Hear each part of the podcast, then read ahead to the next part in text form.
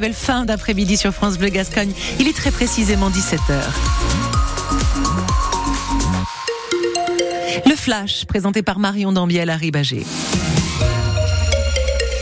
Contrôleurs sur quatre devraient être en grève dès ce soir, Marion. Et pour tout le week-end, prévision de la SNCF, un mouvement qui s'annonce donc très suivi avec pour conséquence seulement un TGV et un intercité sur deux en circulation. Un sur deux, oui, mais pas partout.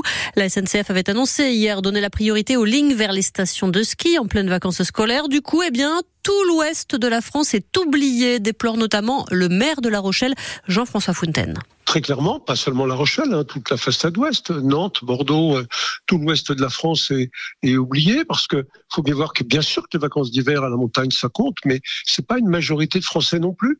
Ils sont des milliers à avoir choisi de passer quelques journées à marcher sur les plages de l'île de Ré, à aller se promener euh, dans les villes comme La Rochelle ou Bayonne ou Biarritz, et donc c'est un peu un gigantesque gâchis parce que tout ça va se traduire par un report sur la route.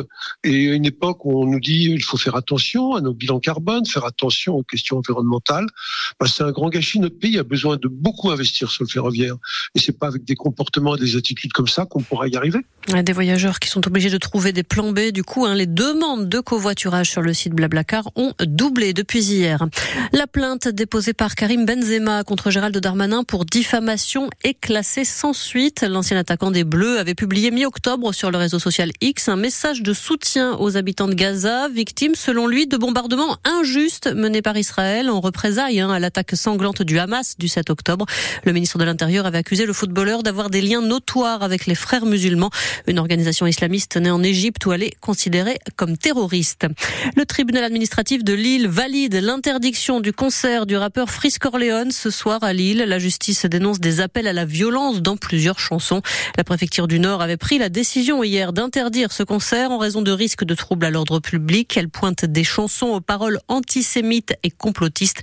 Frisk Orléans qui est par ailleurs visé par une enquête pour apologie du terrorisme. C'est le plus grand chalutier du monde. Un trop grand même pour pouvoir entrer dans le port de Saint-Malo où 200 personnes ont manifesté ce matin. Des pêcheurs et écologistes unis contre ce bateau-usine qui peut capturer 400 000 kilos de poissons en 24 heures.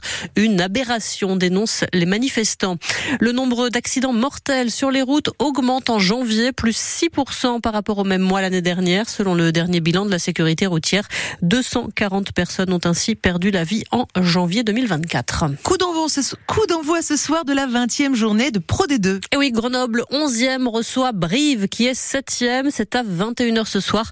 Nos deux clubs landais, eux, jouent demain. Mont-de-Marsan qui est 5e se déplace sur le terrain du Dauphin, Béziers. Et Dax, 10e du classement, reçoit Soyou-Angoulême qui est 14e.